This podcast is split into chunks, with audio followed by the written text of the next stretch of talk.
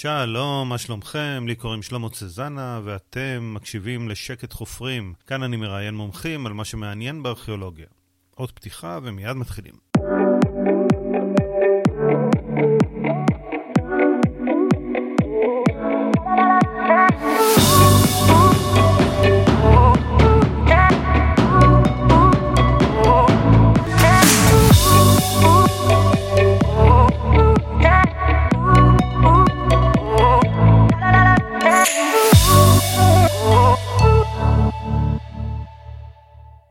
אז נמצאת איתנו מעיין לב, דוקטורנטית בחוג לארכיאולוגיה באוניברסיטת חיפה, ואיתך אנחנו רוצים לדבר על ארכיאוזואולוגיה. מה זה ארכיאוזואולוגיה? אז ארכיאוזואולוגיה זה בעצם המדע של בעלי חיים בתוך אתרים ארכיאולוגיים. ובעצם מוצאים בכל אתר גם בעלי חיים, כי אנשים אכלו ו...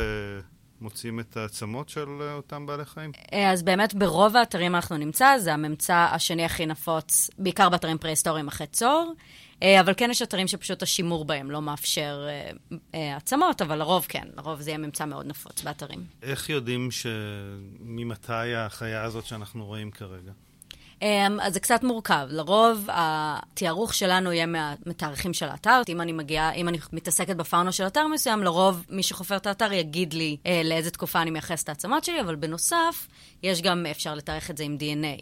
אבל זה משהו, בעיקר בארץ שלנו, בגלל שהשימור די אן איי פה כל כך לא טוב, אה, אז לרוב זה פחות נעשה, אבל זה משתפר משנה לשנה. אוקיי, ואת חוקרת משהו מאוד ספציפי. אז ארכיאוזואולוגיה זה, זה תחום מאוד מאוד נרחב, שגם יש לו תקופות מאוד נרחבות. ארכיאוזואולוגיה יכול להיות מהפרה-היסטוריה מאוד uh, מוקדמת ו- ועד לאתרים uh, מאוד מאוד מאוחרים. גם בתוך זה, אז גם יש לנו את האספקט של הזמן וגם יש לנו אספקט של מינים מסוימים. אז uh, ארכיאוזואולוגיה בכללי לרוב מתעסקת ביונקים וביונקים גדולים, ובתוך זה יש לנו גם את מה שנקרא מיקרופאונה, פאונה קטנה, uh, ובתוך המיקרופאונה אז יש לנו גם אה, יונקים וציפורים ודגים וזוחלים, שזו ההתמחות המוזרה שלי, אז אני בעיקר מתעסקת בממצא של אה, זוחלים ודוחאים באתרים פרה-היסטוריים. זה ממש אה, מהנחשים ולטאות. כן, אנחנו בנישה של הנישה. איפה את בעצם חקרת במקום אה, מסוים ובתקופה מסוימת?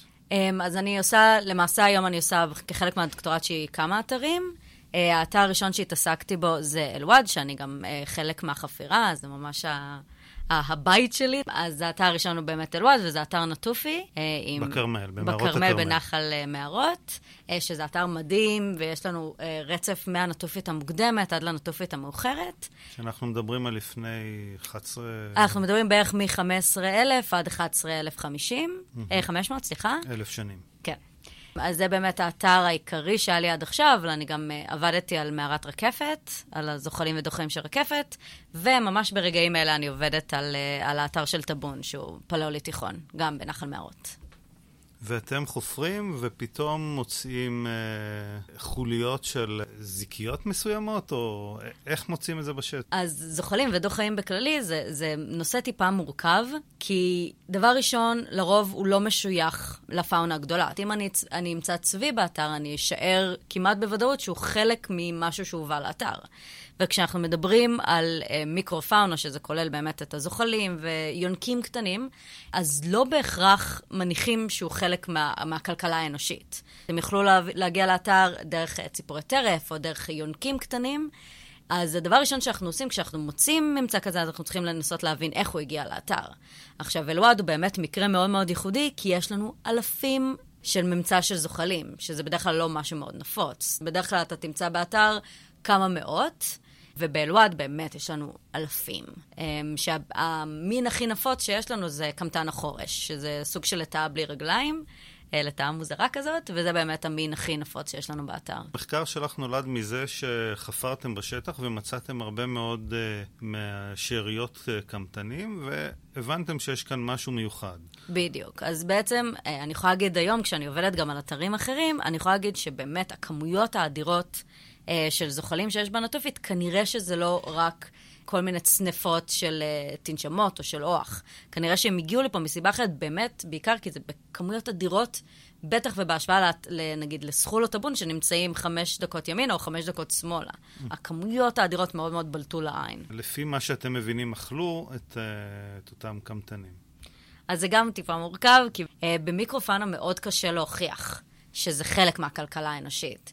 בניגוד לבעלי חיים גדולים יותר, שאנחנו נמצא סימני חיתוך בולטים, ואנחנו נמצא שריפה מכוונת, אצל במיקרופנה וזוחלים בפרט, מאוד בעייתי להוכיח כביכול שאכלו אותם, כי אנחנו לרוב לא נמצא את הסימני חיתוך האלה, והשריפה היא הרבה פעמים היא שריפה משנית, בעיקר באתר כמו אל-ואד, שהוא אתר מאוד מאוד מאוד פעיל, שהיה בו המון המון שריפות משניות שהן לא בהכרח להכנת אוכל, אז היה לנו מאוד מאוד קשה להוכיח את זה, וזה באמת המאמר שפרסמנו. איך הצורה שלנו להוכיח את זה, זה דבר ראשון, זה ארכיאולוגיה מרחבית. ראינו שיש הבדלים משמעותיים בין אה, בתוך הבקתות, או מחוץ הבקתות, או בתוך השטח המוגדר שאתה, או מחוצה לו. וגם אה, לשמחתנו מצאנו אה, סימני חיתוך, שזה משהו מאוד מאוד נדיר. וואס, על, ה...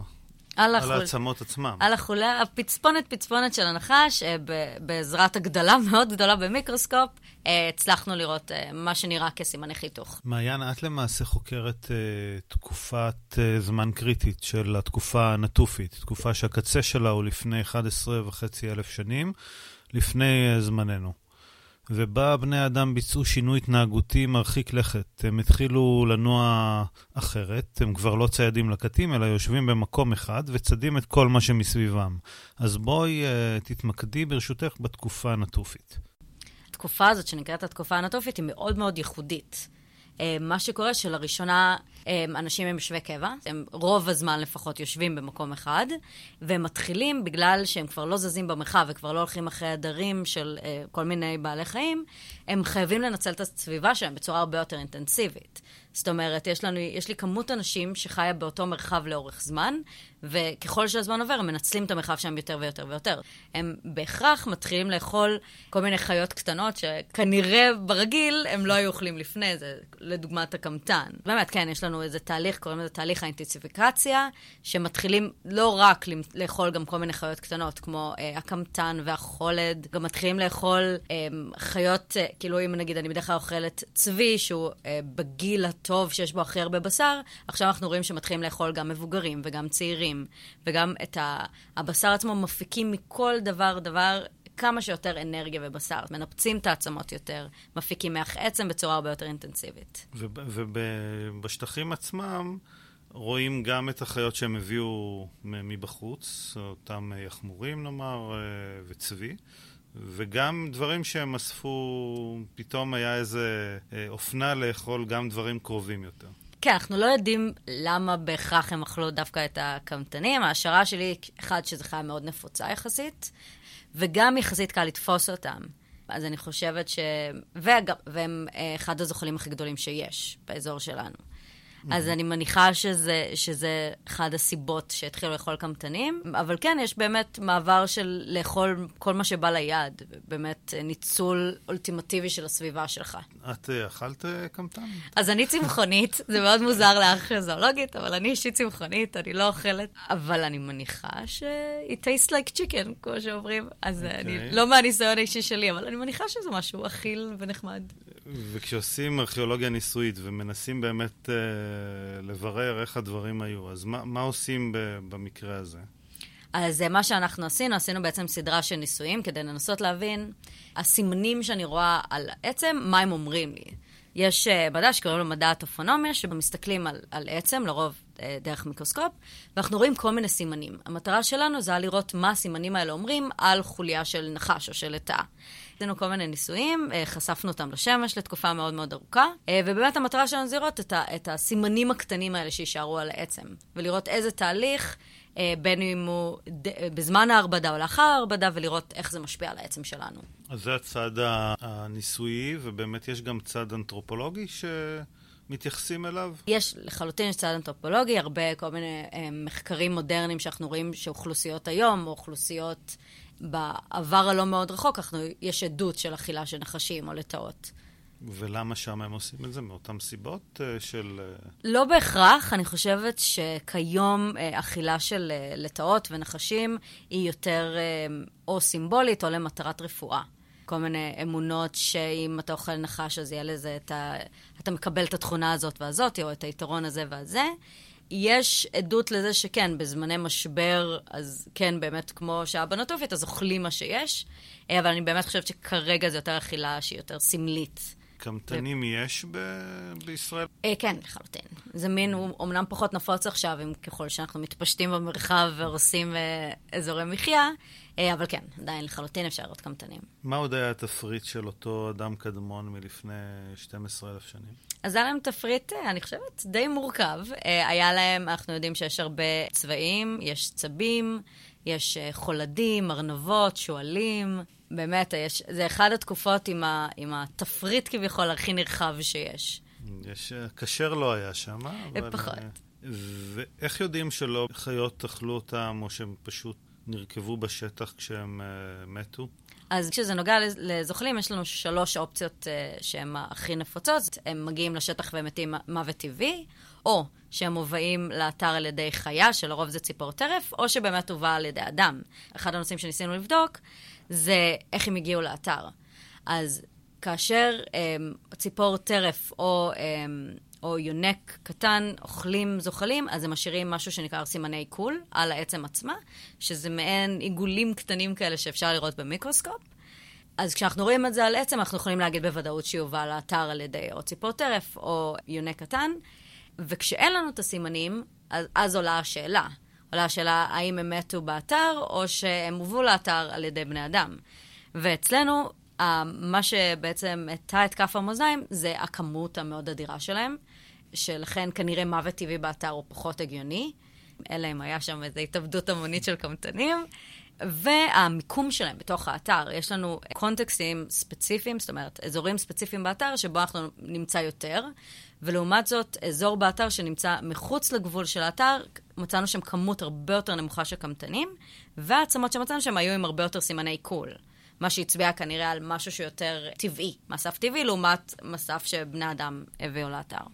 יש להם שיניים גם, או שזה... יש להם שיניים. ואפשר לתארך את ה...